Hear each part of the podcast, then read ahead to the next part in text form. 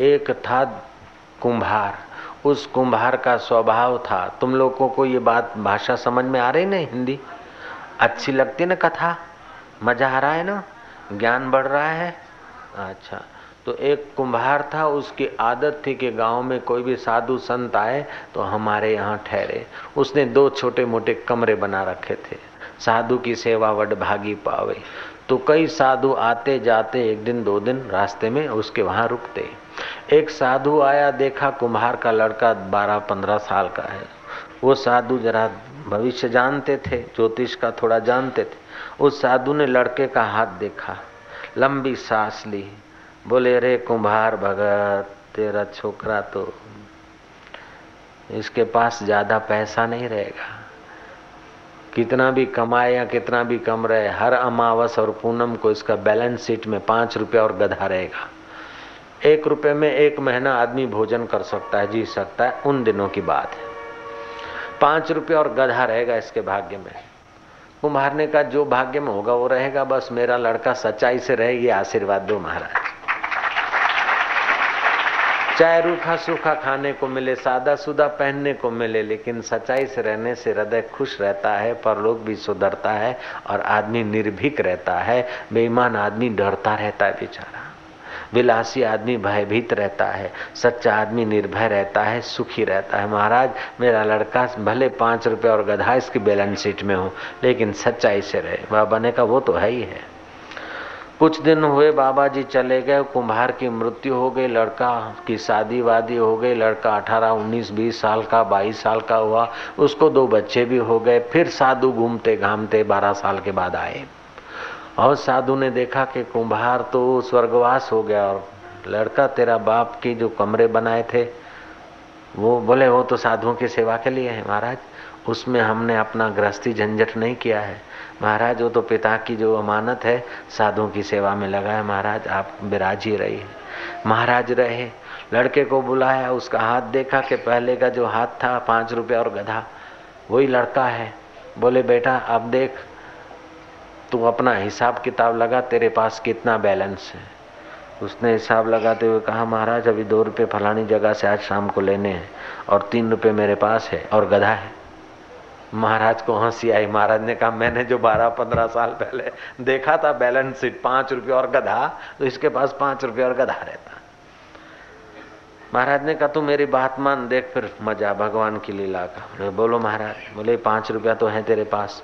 गधा भी है, गधा बेच दे और पाँच रुपये का सीधा सामान ले और गधा बेचकर कपड़े और दक्षिणा की व्यवस्था कर, साधु संतों को, भक्तों को जिमा दे। डेढ़ दो सौ आदमी जिम सकते हैं।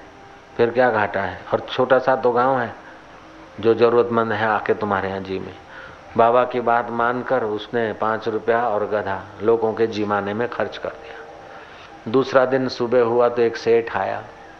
बोले, भाई, ये ले पाँच रुपया और एक गधा ले ले, जल्दी कर, माफ़ कर दे मेरे को, मैं तो बड़ा परेशान हो रहा हूँ, तू स्वीकार कर ले। उसने कहा, क्यों मेरे को देने आए? बोले, रात को स्वप्न आया, लक्ष्मी जी ने कहा, पाँच रुपये और गधा उसको दिया बैलेंस शीट ठीक करना है, नहीं तो तेरा सारा धन चट करूँगा।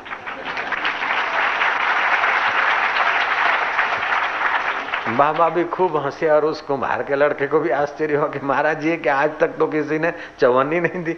बोले, तेरे प्रारब्ध में होगा तो कहीं से भी आएगा, पूरा होगा। देख, आज ऐसा फिर से ऐसा भंडारा कर दे। और फिर से भंडारा किया तो दूसरे दिन कोई दूसरा आदमी आया, कि ले भाई, ये पाँच रुपए और गधा।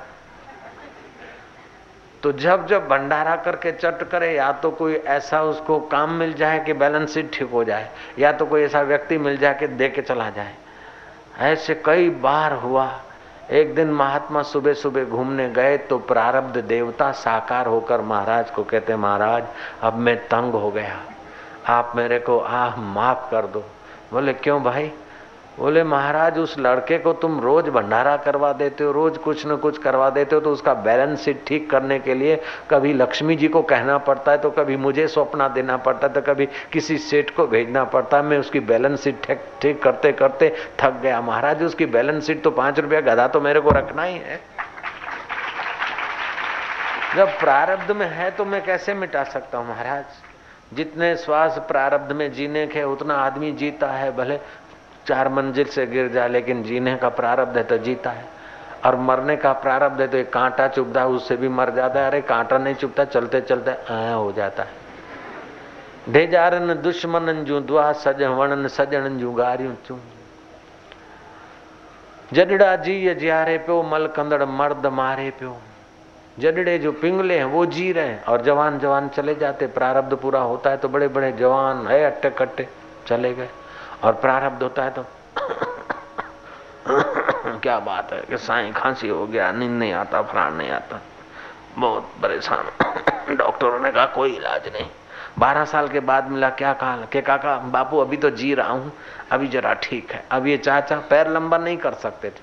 अब गए अब गए। कनाडा में थे तब भी ऐसा लग रहा था कि चाचा अब गए अब गए। चाची तो जवान थी चाचा बूढ़े थे। सच्ची बात है हाँ? तो चाची का प्रारब्ध हुआ तो चाची तो चली गई और चाचा बूढ़े अभी तक हैं और चाची जाने के बाद कुछ बादाम का रोगन लग गया चाचा को तो और होते जाते नौजवान। जब प्रारब्ध है तो आदमी बूढ़ा भी जवान होने लग रहा है और प्रारब्ध कमज़ोर है तो जवान भी बूढ़ों की नाई ही बेचारे, रवाना हो जाते। तो ईश्वर की नियति में जो भरोसा रखते हैं, उन लोगों को बेईमानी का भरोसा करना नहीं पड़ता है, अशांति के आग में तपना नहीं पड़ता। तो आज का श्लोक कहता है, नास्ति विद्या समम चक्षुर, नास्ति सत्य समम तप। तो जो प्रारब्ध में होगा, वो तो रहेगा। पुरुषार्थ अपना करें, फिर बेईमानी, धोखाधड़ी, अशांति पैदा करके अपने जीवन को बुरा न बनाए। अहमदाबाद में पालड़ी जगह है, पालड़ी। वहाँ अपना महिला आश्रम है। पालड़ी में एक कार्यपालक इंजीनियर रहता था। उस इंजीनियर के पास एक किसान आया। उस किसान ने कहा कि, साहब, कवर में सौ सौ की दस नोट। साहब, ये एक हज़ार रुपया ले लो। लेकिन मेरा पड़ोसी जो किसान है, ना उसको नहर का पानी न मिले, ऐसा आप जरा कर दो। इंजीनियर जानता था कि हज़ार रुपया मेरी प्रारब्ध में है, तभी आया है, लेकिन घूस के रूप में आया है और इसके कारण मेरे को किसी से अन्याय करने का पाप लेना है। वो इंजीनियर कर्म के विधान को जानता था। इंजीनियर ने कहा, हज़ार रुपया मेरे प्रारब्ध में होगा तो ईमानदारी से आ जाएगा। मैं तुम्हारा हज़ार रुपया लेकर दूसरे को तंग करूँ और फिर पाप का भागी बनूं, ये मैं नहीं करूँगा। वापस कर दिया। कुछ दिनों के बाद वो कार्यपालक इंजीनियर कोई सरकारी काम से कहीं गया था। बम्बई से लौट रहा था। लौट रहा था तो बम्बई में कोई बिजनेसमैन था, वो भी गाड़ी में बैठा, ये भी बैठे। तो दो आदमी की कुप्पी होती ना रेल गाड़ी में, उसमें बैठे। तो वो आदमी सूरत स्टेशन पे उतर गया और जल्दी जल्दी में वो अपना सूटकेस भूल गया। तो ये इंजीनियर ने देखा कि ये भूल गया है। अब रेलवे स्टेशन अहमदाबाद में ये पड़ा रहेगा तो उस बेचारे को तकलीफ़ होगी, वो उठा के घर ले गया। सूटकेस खोला, उसमें से एड्रेस निकाला। तब तक तो सूरत का सेठ परेशान हो गया कि एक नंबर, दो नंबर के कागजात थे, थोड़े हीरे थे, थोड़े रुपए थे, स्टैम्प पेपर थे, हाय रे, अब क्या करूँ, फरियाद भी नहीं कर सकता हूँ। बड़ा परेशान, दुखी हुआ। इसने सूटकेस केस खोल कर एड्रेस दुकान का और घर का टेलीफोन नंबर लिया और उसने फ़ोन कर दिया। वो सेठ और उसका बाप और गाड़ी भगाते भगाते पालड़ी आए और सूटकेस जाकर अपने कमरे में खोल के देखा कि हीरे की पुड़ी कहीं, इतने इतने हैं, इतने लाख रुपए का सामान जो का त्यों है। उन सेठ और सेठ के बेटे के हृदय में तो इतना भाव आया कि इंजीनियर को बोले तो हम तो हमारे भगवान हैं। आप तो हमारे लिए भगवान हैं। हमारी चीज़ को आपने संभाल के रखा और कुछ नहीं, फूल नहीं तो फूल की पाखड़ी ये हमारा स्वीकार करो। एक कवर धर दिया उसके पैरों में, इंजीनियर के पैरों में। इंजीनियर ने खोल के देखा तो वही सौ सौ की दस नोटें बोले, मेरे प्रारब्ध में थी तो ऐसे ही आ गए प्रारब्ध में अगर पाँच रुपया गधा है तो उतना ही रहना है, कितना भी काला धोला करो। और प्रारब्ध में अगर हज़ारों रुपया आना है तो कितना भी ठुकराओ तो भी आके रहता। सुबह से शाम तक लोबान लेके घर घर दुकान दुकान घूमते, खुदा ताला रोजी में बरकत देवे, ऐसा दे, फिर भी वो बेचारा दो टके, तीन टके पैसा ला के गुजारा करता है।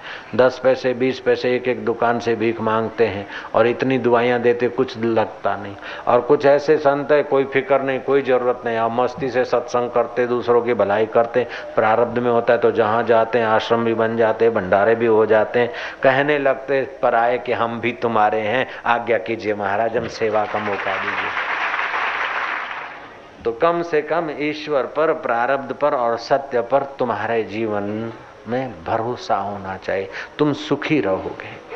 खुशामत करके, धोखा करके, असत्य करके अगर सुखी रहने की कोई कोशिश करता है तो वो बेवकूफ़ जयराम जी की